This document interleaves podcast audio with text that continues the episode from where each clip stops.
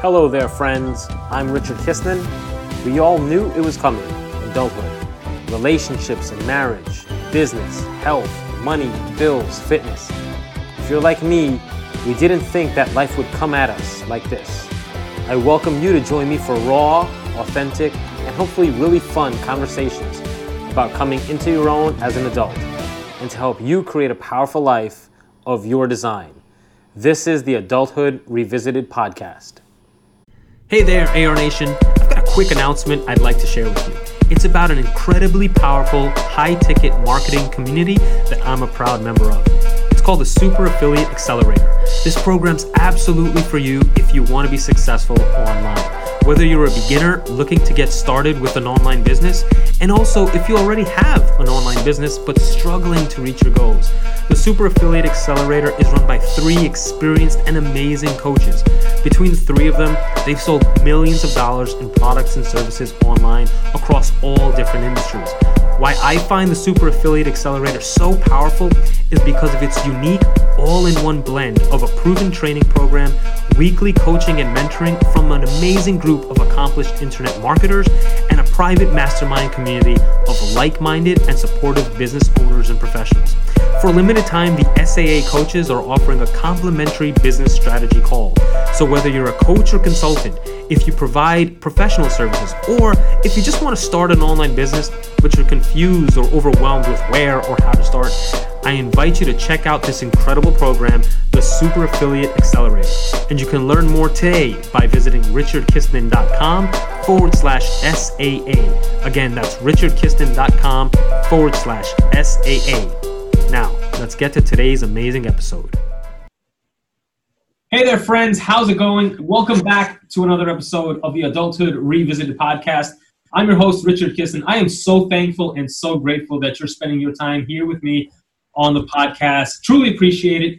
If you haven't already done so, if you can take a brief moment after this episode, head to wherever you get your podcast, and if you can share it, subscribe, leave a rating and review. It'll do so much to help the show grow. And again, I genuinely appreciate it from the bottom of my heart.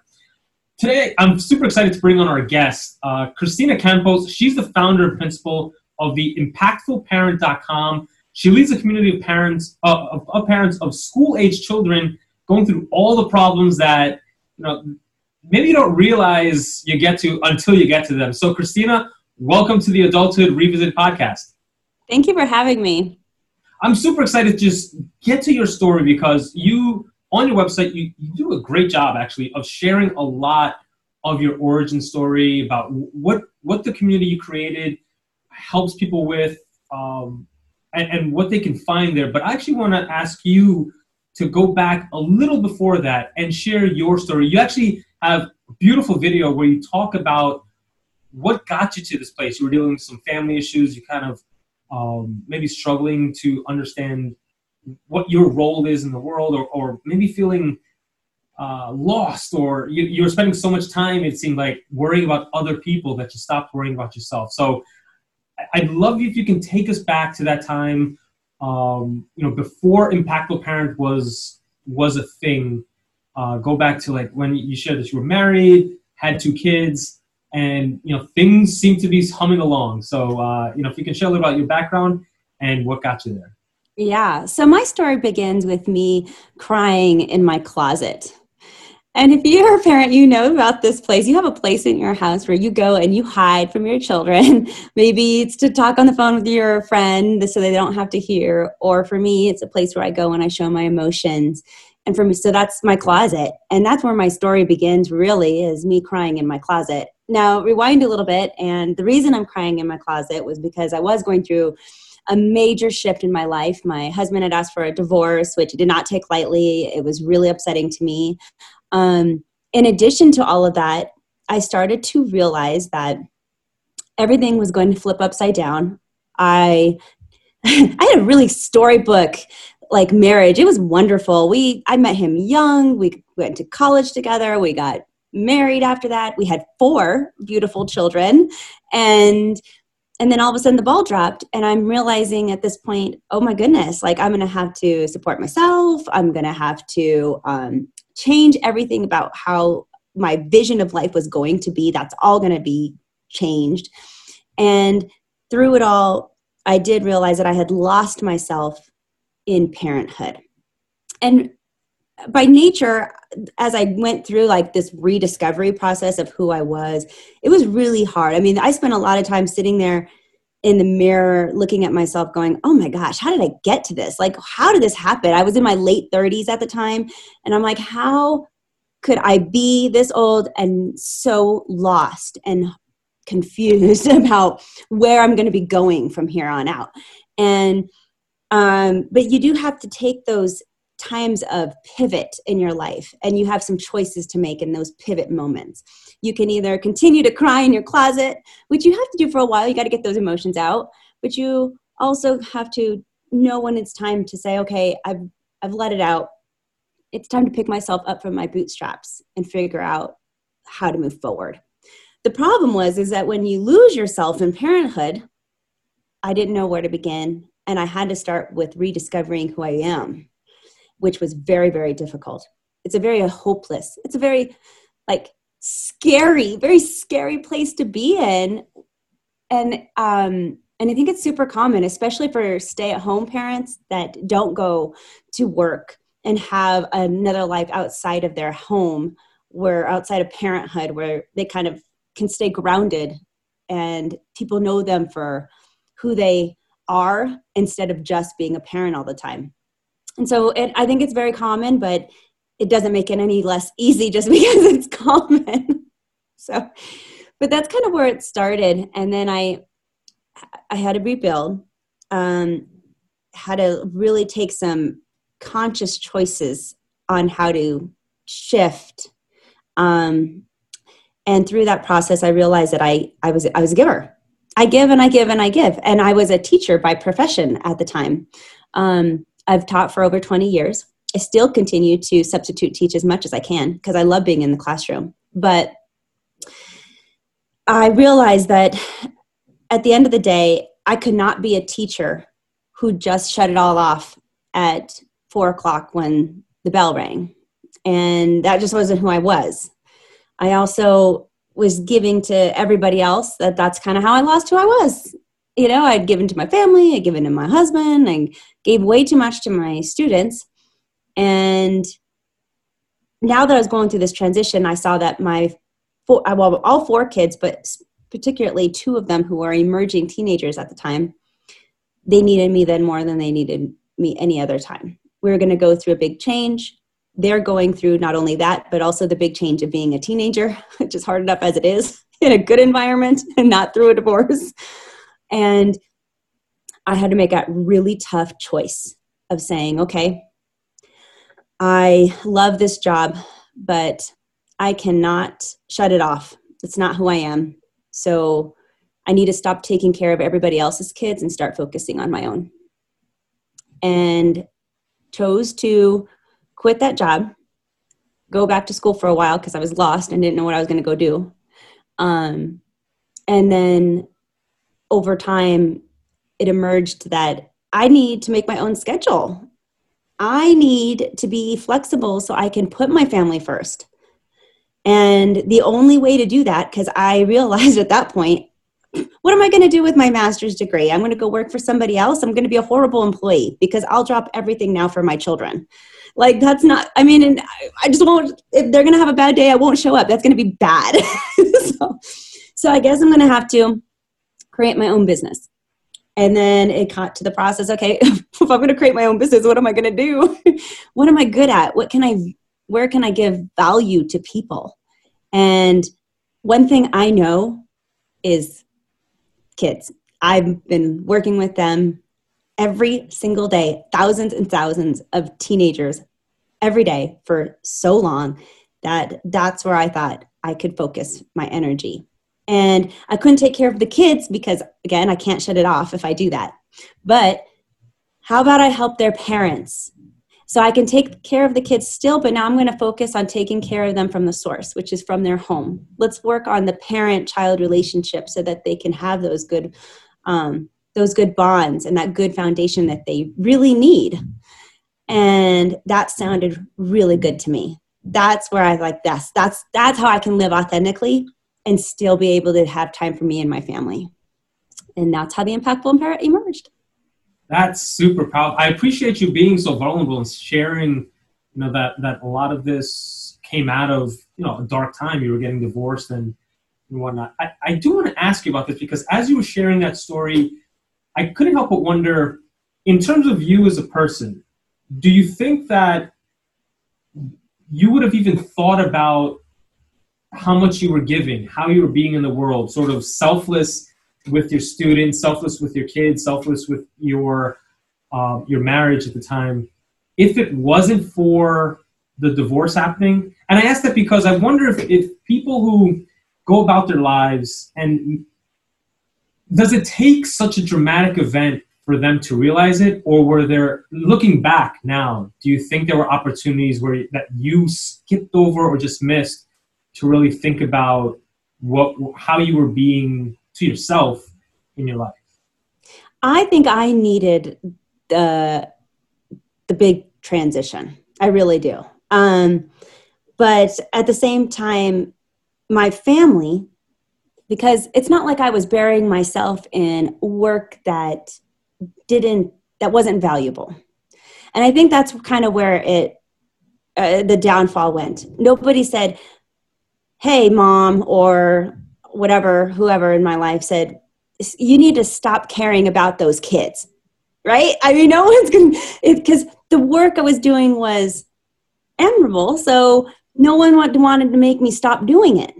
And at the same time, I was neglecting probably where I should have put a little bit more focus, right? It, it, needed more balance, is what I needed. It's not like I was ignoring my family, but I needed more balance with it because it was not equally teetered. And so um, and then nobody was uh, saying anything. So for me, I needed this to happen because no one was going to tell me any other way. It, when you came to the realization that you know I need something that I can I can design my own business and, and whatnot, and you kind of maybe what were the the first iterations of what of what you would think about how you would be helping parents, but also I want to ask you about the business side of it because you, as you shared you were an educator for many years, and with that comes steady paycheck. The in in many instances, job security. Um, although that that can be questionable in some places now. But like you had those things, and then to to go about building your own business, whatever it may be, there's a lot of risk and uncertainty there. So as you were figuring out how could I help people and, and the business part of it, what were you feeling at that time? I was scared to death. you know, it's scary being an entrepreneur. But the difference is that entrepreneurs are scared and they see the vision, they see the bigger picture, and they can still strive for it. And I think that's what really makes a good entrepreneur. Um, but that doesn't mean that you're not afraid. Like it's scary. Um, and so, luckily, I felt like the teaching job is very secure for me. I speak Spanish, so um, as Spanish teachers are always in need. And so I felt like that's secure. If this doesn't work out, I can always fall back on that. It, I can go back to I can get a job pretty quickly. I can also substitute teach, like I still even do right now, um, pretty easily, just about anywhere I need to. Again, another profession that's just really easy to to get a job in. However, that doesn't make a lot of money. So the bar is also set pretty low. I'm like, if I can, if I can in my new business make the same amount of money as I do teaching, which really isn't that hard as far as like the bar is low, then, but now I'm making my own schedule and it's mine, then I'm going in the right direction. So that's how I viewed it that was my realistic reasoning of how I can get to the place that I was in. Now, do I want to exceed those expectations? Absolutely. But my bar was, in my own opinion, was kind of low and thinking, I got a secure blanket underneath me that if this doesn't work out, I might go through a rough year, a rough patch. I'm not having too much um, extra funds, but I can get a job. I can I can abandon it if I have to. Um, and going back to your question about you know what was i thinking trying to to do things as far as like picking you know where i was going to focus um I really felt like I not only my experience played a need to this particular audience of school age parents, but this is where I felt my calling was. Like, oh, let's how do I describe this? There's just not enough support for parents that are going through the teenage or tween years. And I say tween years because really, honestly, there can be just as more difficult as the teen years. I think in our generation, we were growing up, uh, the teen years were notorious. But now, kids are also experiencing all those teenager feelings and transitioning and all that stuff earlier because of the exposure that they have that we never had when we were growing up. I mean, with the internet and all of the media, we're exposing children earlier and earlier. So the problems are also starting earlier and earlier. So it's, I did not want to say, I didn't want to focus just on teens because I feel like, again, it's, it's really school age and whether or not your when your child hits some of these more difficult milestones that are going to happen in their life i wanted to support you even if you weren't 13 and you were still only 10 or whatever that might look like and also, when you're babies, when you get pregnant, parents are excited. They're so happy, and there's tons of books, and you got uh, all these support groups that you can go to, even even in pregnancy, Lamaze classes, and all these things, and even play dates when they're preschoolers. You go with your child to a play date. You sit there and you talk to the other parents while your children are interacting. And then something shifts when they turn school age where now you're dropping them off at school and you're not really volunteering there as much as you used to. You're you're definitely not supervising the play dates anymore or the birthday parties. You drop them off and your teenager doesn't want you hanging around. So there becomes a disconnect with other parents. And in fact, it even becomes competitive. Our society has made parents of teenagers more even a competitive nature where it's embarrassing you kind of get parent shamed when your parent when your teens make a bad choice and they will because that's part of developing but you get embarrassed and all of a sudden now it's you know hey did you did your kid get that acceptance letter for college? Did how did your kid do this semester in school? And did they make the football team? And it becomes such a competitive thing that you don't always want all your dirty laundry right there with your neighbors. And yet you still if if anything you even need more support than you ever had before because the issues are bigger and the stakes are higher and then yet i don't feel like there's not enough places for people to go to.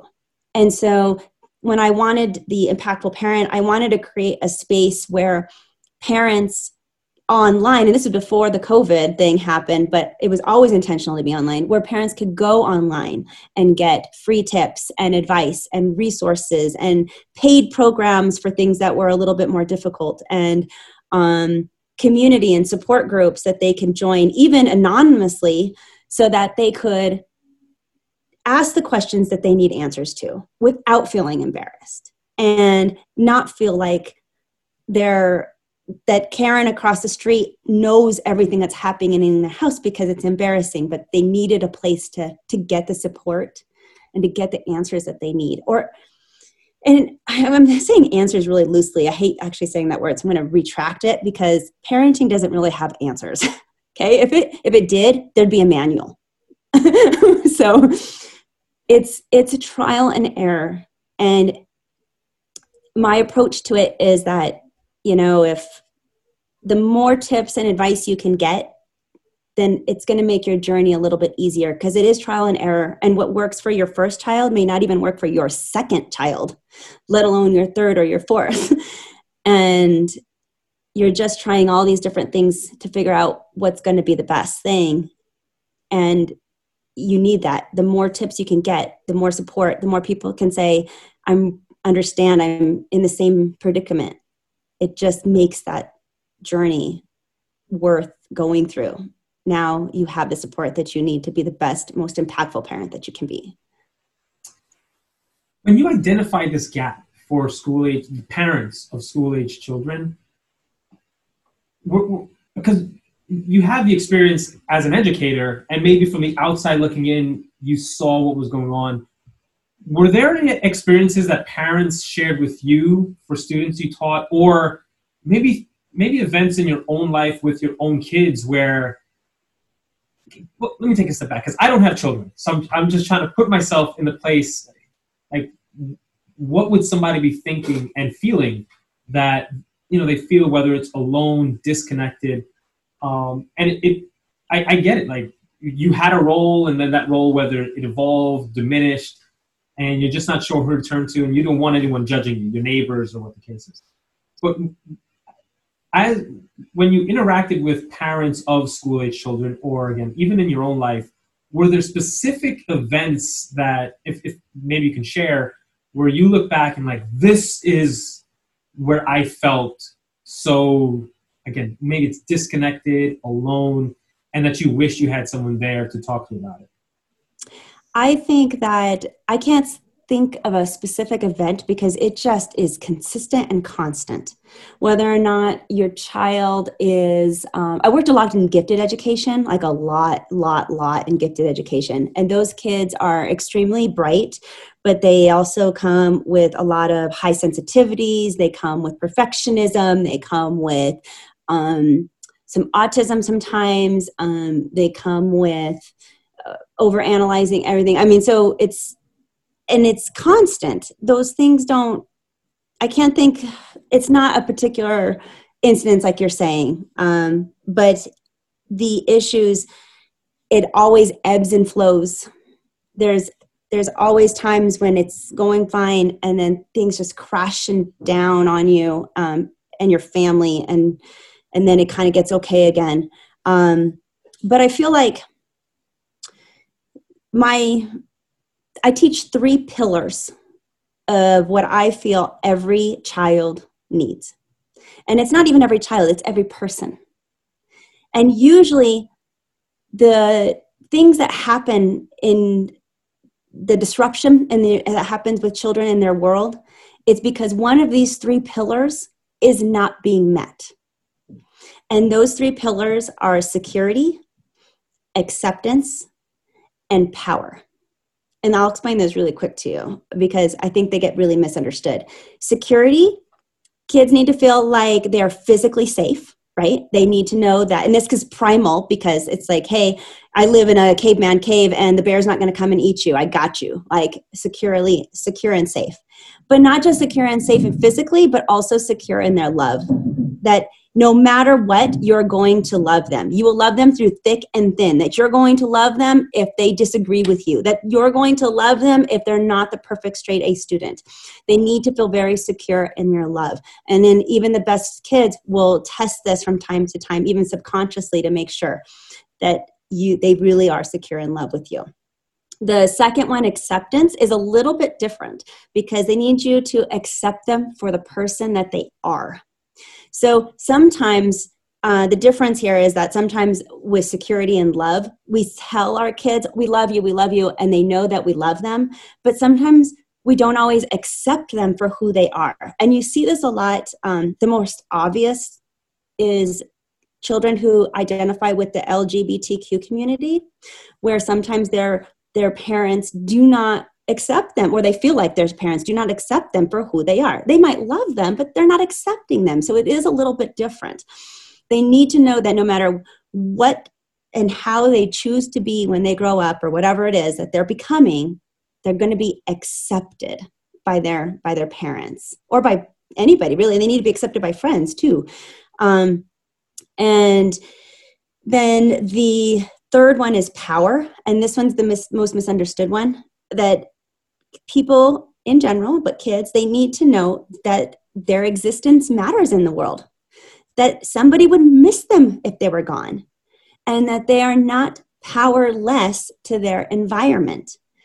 So, um, they need to know that they have a sense of purpose, like there's an influence that they can have in the world. When they feel powerless, powerless turns to hopelessness hopelessness turns to depression, and depression turns to uh, self harm.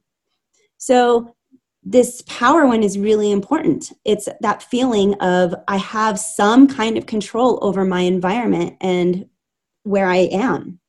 Um, and again this is a lot of times really difficult for that parent who is a little too overbearing and doesn't give their kid any choice like no you're gonna be this and you're gonna go and do this and you're gonna be a straight A student and you're gonna go to harvard and they don't have any control over their own life and it gets them hopeless.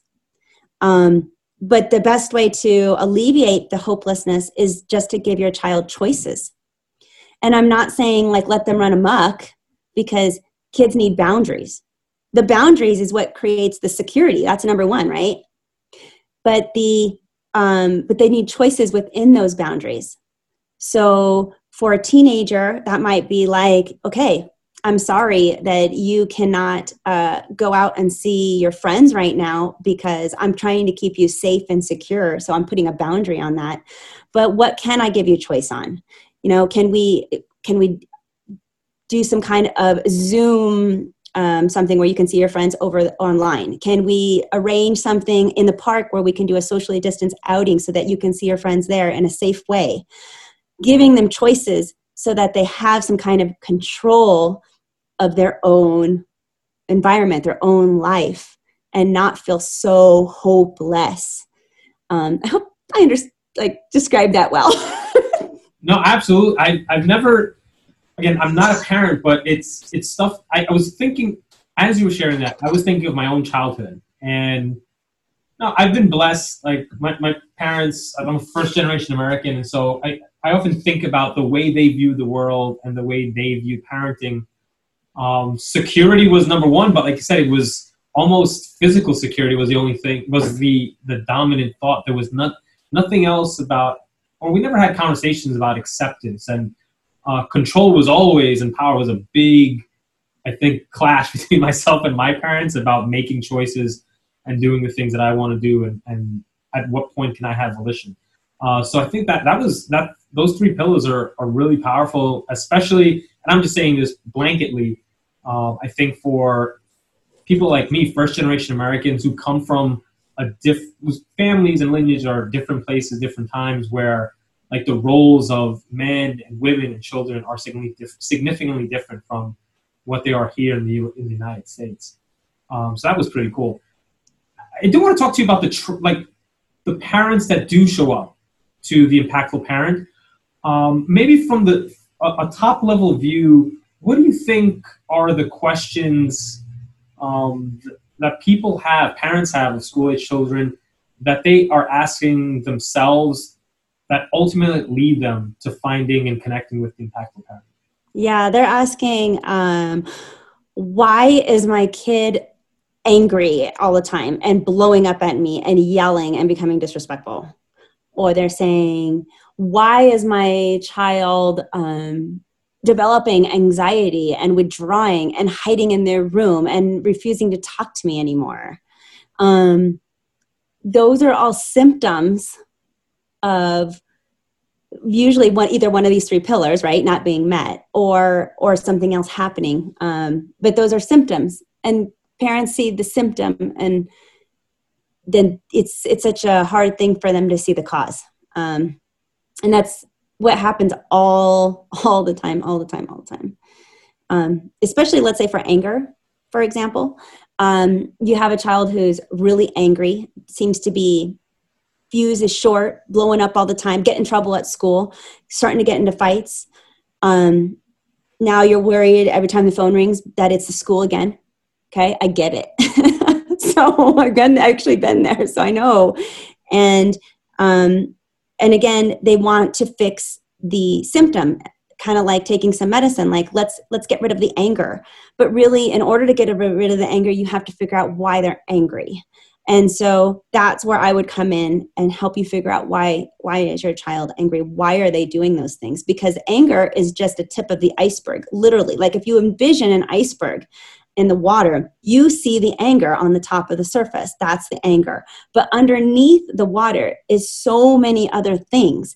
They might be scared because somebody is um, bullying them at school and so they're taking it out you know at home. They could be worried that they're not hitting expectations and they're starting to get behind in school and again it comes out in anger. Kids go through these fight or flight modes and fight is the anger. That's the kid who's trying to mask what's really happening and why they're so uh, turmoiled inside. It comes out in the anger. Um, so it's about working with a coach or a healthcare professional to and and figuring out how can we make you more comfortable? How can we f- make these three pillars underneath the water so that the anger can go away? That actually segues beautifully into the, the next question i had that that comes from that which is the, the community in the impactful parent when they come in they may be asking these questions which are of symptoms but again from maybe from the top down looking at the community and how how people engage with each other um, what do you think parents who end up there discover about whether it's themselves or their relationship with their kids that they otherwise didn't think of to begin with? That it's not just their child usually that they have some kind of involvement in it. I think that's most of the parents hit an aha moment at some point that says oh my gosh i have been contributing to this and i didn't even know um, for example that power thing um, i get a lot of parents who are like well i don't want to let them do i don't i'm not going to let them go out and make those bad choices because they're going to get hurt i'm not going to let my child go get hurt I love them. Why would I let them do that? And they mask their choices in love because that's where it's coming from. You don't want your child to be hurt. You don't want them to, to go through something bad. You don't want them to experience either physical or even emotional pain. Those are hard things, and you try to avoid that as parents. But in the end, if you're suffocating your child and you're not letting them make the choices that they want and you're not giving them any control over what they can do, part of growing up is making those mistakes. And as parents, we need to just support our kids when they do fall, because it's going to happen. Be there to help them understand why the choice they made is the bad one, or, or maybe they could have made a better choice. What can they do next time?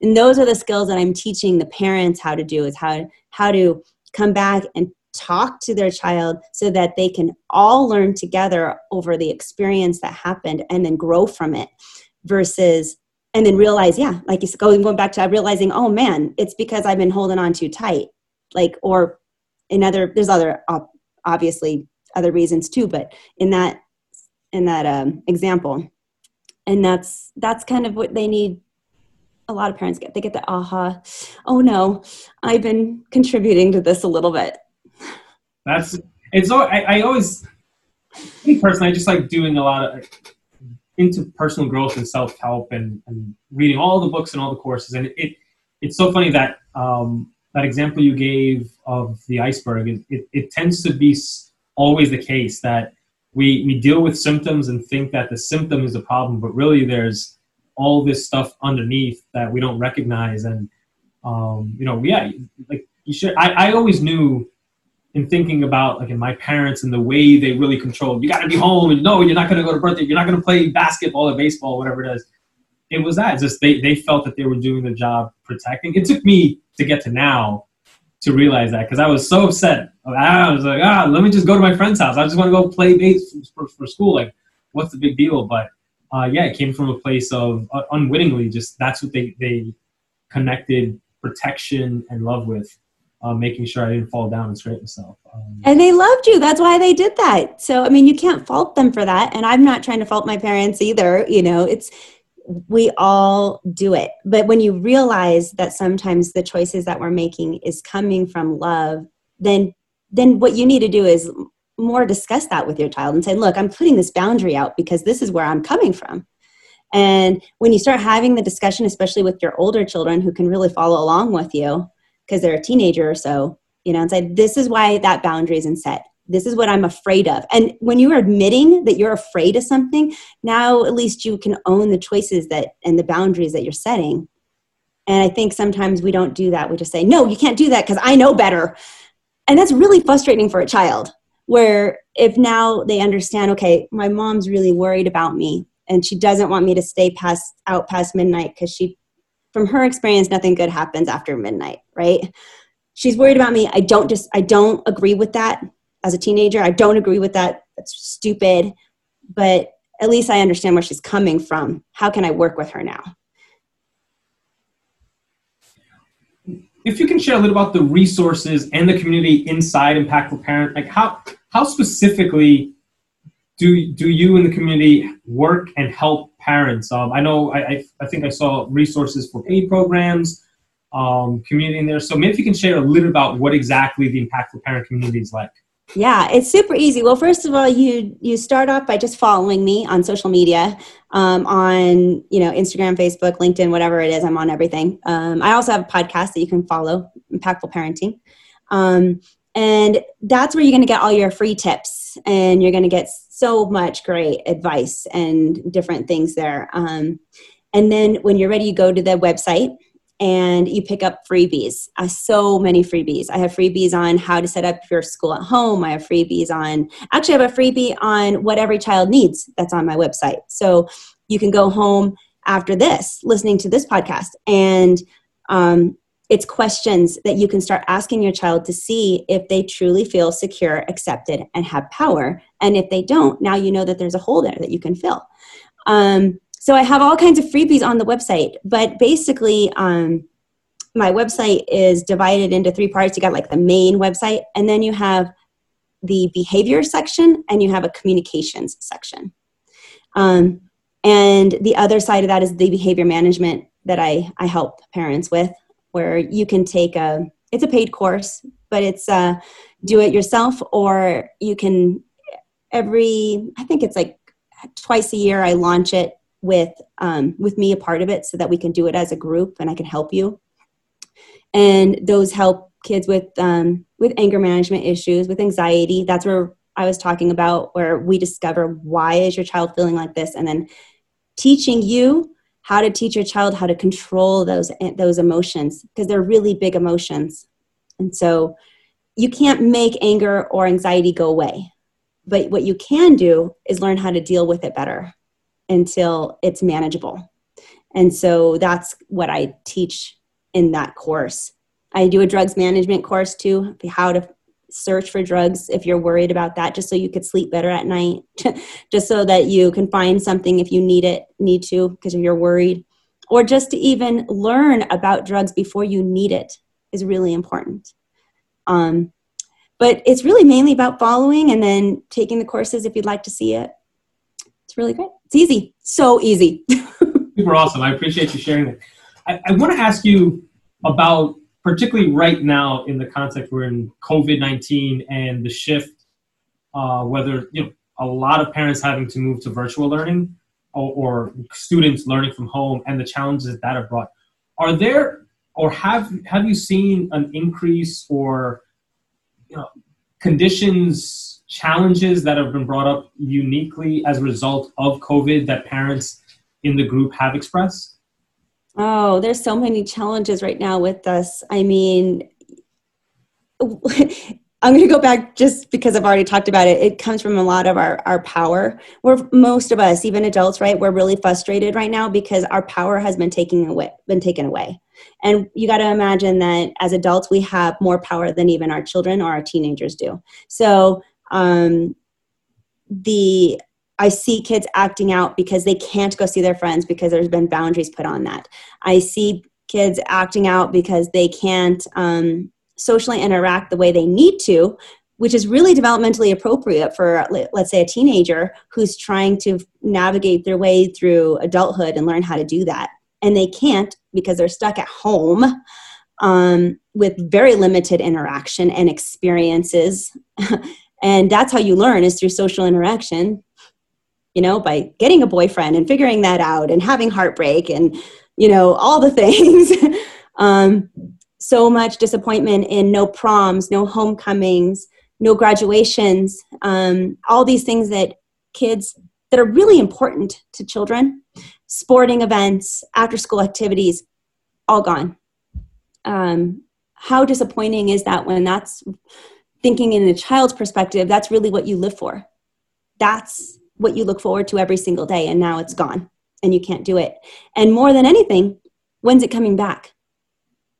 And now the adults in their world can't really tell them and they can't put a timestamp on it. and sometimes it's given back to them for like a few months and then we take it away again because now we're back into a i mean how frustrating is that? So keep that in mind as adults we're frustrated. Your children who have less power so much frustration there too. And to have some empathy with that um, and that's not even touching on how difficult it is for them to still perform well in an environment that makes them sit at a screen all day long and learn and be engaged. And yet, after that's over, they're told, You're having too much screen time. so, I it's just like this horrible oxymoron we're all in right now. Um, you know, and, and so many of these young people now decompress by using social media to connect with their friends because they can't see them in person. But now we're telling them, well, you've been on your screen all day long. Don't, can you get off your phone? Well, how else am I supposed to see my friends? Like that's like the highlight of my day. Um, so just having that perspective, I think, is really important. Yeah, I mean, it, like you sort of intimated, frustrations abound, but it, it, can be. Again, I'm not a parent, but you can easily see how it's easy to say, like dismiss the frustrations of, of a child um, in light of what's going on um, and something to be cognizant of. I, I want to sort of start wrapping up with asking you this this question, and I this is coming out of the blue. If you were to share from from your experience as an educator and also as a founder of the Impactful Parent, especially right now as we're talking this conversation, COVID and, and people having to work and, and do school from home, if you would encourage parents listening to this conversation right now to have to have a conversation with the kids, what question or two would you encourage parents to ask their children to start that conversation? If if there, there are leading questions that you think would be super powerful and helpful. It's easy, just why? Why? Why are you feeling like that? Why tell me tell me more um, i see that you're really upset can you can you explain that to me um, i think we just need to listen and ask why and say and ask give them the opportunity to to explain their behavior and explain their choices and explain their thoughts and with that then you can take that information and and understand your child better and help them make a better choice for next time. And it just, when you begin a conversation with listening instead of talking, it's much more productive. And it comes from a place where you're showing them that security and that acceptance we were talking about before. Um, instead of thinking that we know everything because we don't know what's in our child's brain. And so let's just ask them, what do you, why, explain to me why you made that choice. Because we think it's like, come on, that was whatever. That was, stu- you can say, I know in your brain, that was stupid. Why would they do that? Like, I know. but ask them, what was your reasoning? Why did you do that? Can you explain what led you up to making that choice? And maybe you'll be surprised with the answer, and maybe you won't but at least it's coming now from a different place of of love than just shutting it down and saying that was stupid go to your room. That that's super impactful. I mean I, again i'm not a parent but even just everything you've shared in this conversation is so infi- insightful so so empowering really. Um, I, f- I feel empowered that if, if and when I have children, I'm, re- I'm ready for it. At least a little a little step more. And I know the parents that are listening to this conversation uh, can walk away feeling more empowered and, and ready um, to have better relationships with their children. So, Christina Campos, I really super appreciate you coming onto the podcast and sharing your knowledge. Uh, I'll link up all of all the social media. Uh, you can connect with Christina uh, at theimpactfulparent.com, uh, where she has links to all of her resources, all of the freebies. Uh, link Facebook, Instagram, LinkedIn. It'll all be in the show notes. Uh, and also, you can connect with her podcast, The Impactful Parenting, mm-hmm. I think is what it's called. Uh, so definitely link that up in the show notes. Christina Campos, thank you so much. And if I can ask you as we as as we wrap up, if you have any final parting words for the audience. You got this. I'm just here to help. Again, thank you so much. Super powerful. Christina Campos of theimpactfulparent.com. And with that, Aero Nation, until next time, take care, be well, bye for now. Hey there, Aero Nation. Before we go, I wanted to remind you of the Super Affiliate Accelerator. Whether you're looking to get started with an online business or if you're struggling to see the traction you've been hoping for in your current online business, the Super Affiliate Accelerator can help you see the success that you want in your business and in your life. The Super Affiliate Accelerator is an all in one, high ticket marketing community where you'll get access to proven training, weekly coaching and mentoring from seasoned and accomplished marketers who sold millions of dollars in products and services online as well as access to a private mastermind community of like minded and supportive business owners and professionals. Right now, the SAA coaches are offering a free complimentary business strategy call. So if you're ready to build a strong and profitable online business and brand, take advantage of the complimentary business strategy call today and learn more about the Super Affiliate Accelerator by visiting richardkistner.com forward slash SAA.